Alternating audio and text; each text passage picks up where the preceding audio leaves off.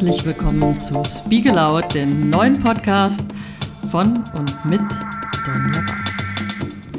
Heute die letzte Episode zu dem Thema ein Innovationsunternehmen aufbauen. Wir sind bei Episode 5 und hier geht es darum, die Struktur bzw. die Aufbau eines effizienten Innovationsmanagements. Parallelen werdet ihr sicherlich auch merken in diversen Punkten, wo ich anfänglich ähm, in der ersten Episode, zweiten und dritten die Selbstentwicklung angesprochen habe, dass sich hier tatsächlich Parallelen aufbauen oder zeigen. Also vorweg, die Formulierung der Strategie ist das A und O. Kollaboration, Teamwork ist jetzt die Devise. Weil dadurch kann ich diese digitalen Innovationen fördern und vor allen Dingen die Herausforderung des digitalen Wandels bewältigen. Ich nutze hierzu die, die neuen Medien wie das Intranet und Internet. Denn durch die Form von informellen Netzwerken bilde ich Transparenz, vor allen Dingen Vertrauen und Loyalität und kann somit den Ideenaustausch fördern. Ja, und was sind Ideen? Ideen sind innovativ. Als ein innovativer Unternehmer sollte ich auch vom, allein schon vom Herzen raus äh, absolut auf das Wertesystem schätzen. Werte wie Bedürfnisse deckeln. Die Arbeit eines Menschen zu schätzen. Und was macht das mit mir, wenn ich wertvoll bin? Es fördert innovatives, kreatives und vor allen Dingen visionäres Denken weil mein, mein Mitarbeiter fühlt sich einfach aufgehoben und wertgeschätzt. Er möchte Leistung zeigen. Also sei ich transparent und vor allen Dingen informativ. Und das hat natürlich den größten Einfluss auf eine innovative Leistungsfähigkeit meines Unternehmens, sprich auf mein Team. Und ich muss mir bestätigt bewusst sein und darf mir bewusst sein, Vertrauen. Vertrauen ist doch das Wichtigste, was man nur aufbauen kann. Das heißt, wenn zum Beispiel mein Mitarbeiter einen Fehler macht, versuche ich als innovativer Unternehmer daraus zu lernen und nicht die Verantwortlichen dafür zu bestrafen. Das nennt man auch Risikokultur. Und was macht eine Risikokultur? Die sind die Treiber von Innovationsmanagement.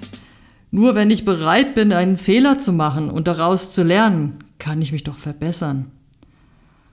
Und das können meine ganzen Teammitglieder in meinem Boot auch. Was heißt das als weiterer Schritt in meinem Unternehmen? Wie, wie baue ich das auf, wenn ich diese Risikokultur pflege und Vertrauen habe? Das heißt ganz klar, weg von den Strukturen, weg von Hierarchie, von diversen Bereichen und Kommunikation, die nur dem Tagesgeschäft dienen. Die sogenannten etablierten Strukturen behindern doch nur die Innovationen und vor allen Dingen verhindern sie Nachhaltigkeit. Mal reinspüren und reinhören. Ich deckel doch nur durch Strukturen und Hierarchien. Aber wenn der Mensch frei sein kann und frei handeln und kreativ sein kann, da passiert doch was. Ja, und wenn ich natürlich auch ein sogenanntes Positive Leadership habe, es auch meinen Mitarbeiter schafft, ein komfortables Umfeld, ein, ein, ein positives Klima zu schaffen. Das heißt, ich sorge für das Wohlbefinden meiner Mitarbeiter. Dann investiere ich doch ganz klar in mein Unternehmen, weil ich mir einen Wettbewerbsvorteil erschaffen kann. Weil je, je lockerer und entspannter äh, die Atmosphäre ist und hinzukommt auch noch informell und transparent, können da nicht mehr Ideen wachsen? Als in einem Unternehmen, das total bürokratisch ist, ich für jeden Vorgang, für jedes Handeln äh, zu einem Vorgesetzten dackeln muss, mir eine Unterschrift einholen muss und warten, bis was passiert und ich Angst habe? Oder wo die Karten offen auf dem Tisch liegen und jeder seine Idee mit reinbringen darf und ohne Druck, sondern kreativ und leistungsfähig arbeiten kann? Und ich vor allen Dingen Macher machen lasse und meine Macher pflege. Weil wenn ich sie nicht machen lasse, unterdrücke ich sie. Und dann habe ich keine Macherkultur mehr. Und was ist eine Macherkultur? Ganz klar. Sie ist eine Innovationskultur. Auch mal drüber nachdenken. Und nicht den Mitarbeiter oder mein Teammitglied als einen Konkurrenten ansehen, sondern ihn einfach mal machen lassen. Und vielleicht springe ich mit aufs Boot, weil dieser oder diese hat halt einfach die Innovation, die innovativ kreative Idee. Tja, was kann uns davon abhalten? Hindernisse. Und das ist die Aufgabe auch eines Innovationsunternehmer, Hindernisse erkennen zu können und diese auch abzubauen. Das größte Hindernis ist natürlich auch die Kommunikation. Wenn die blockiert ist oder nicht klar und transparent und vor allen Dingen vertrauensvoll, habe ich schon eines der größten Hindernisse. Daher war auch mein erster Punkt, worüber ich gesprochen habe, die Kommunikation.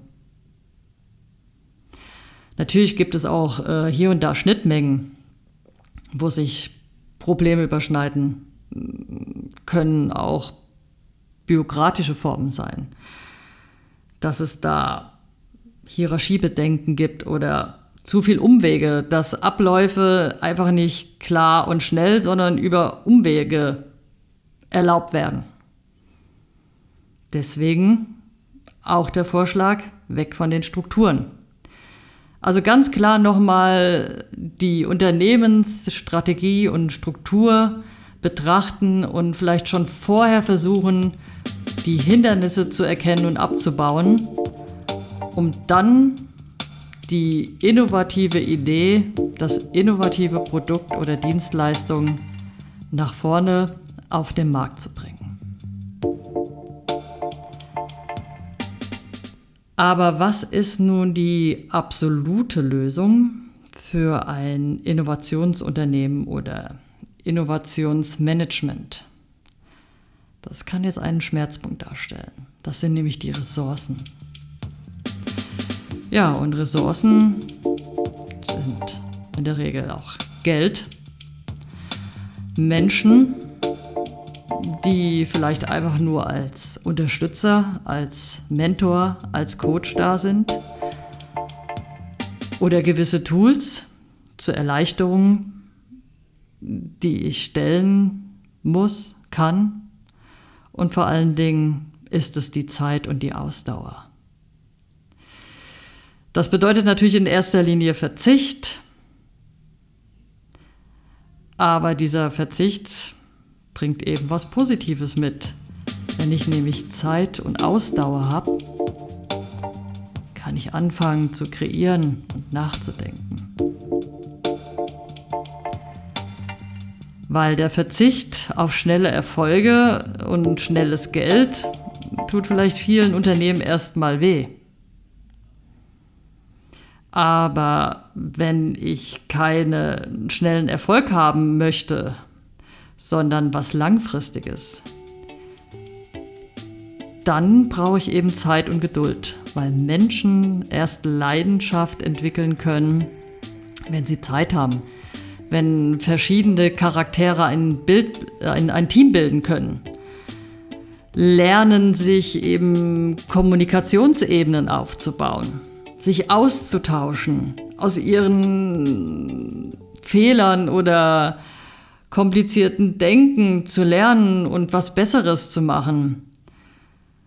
Dadurch kann ich doch kreativ und innovativ sein. Weil diese festgelegten Prozesse sind halt einfach nur schnell und kurzfristig und ermöglichen kurzfristige Erfolge. Aber um eine langfristige Geschichte, einen langfristigen Erfolg einzustellen, da brauche ich Zeit und Leidenschaft. Also heißt die Lösung Ressourcen bieten.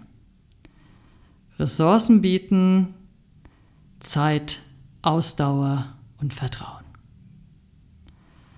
Weg von Strukturen. Hindernisse beseitigen.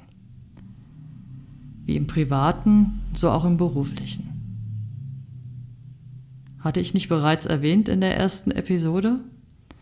Erst wenn ich meine Hindernisse, meine Schatten, meine Fehler betrachtet habe und sie aufgelöst habe, dann habe ich den ersten Schritt zum Erfolg, zur Kreativität geleistet. So auch in deinem Unternehmen.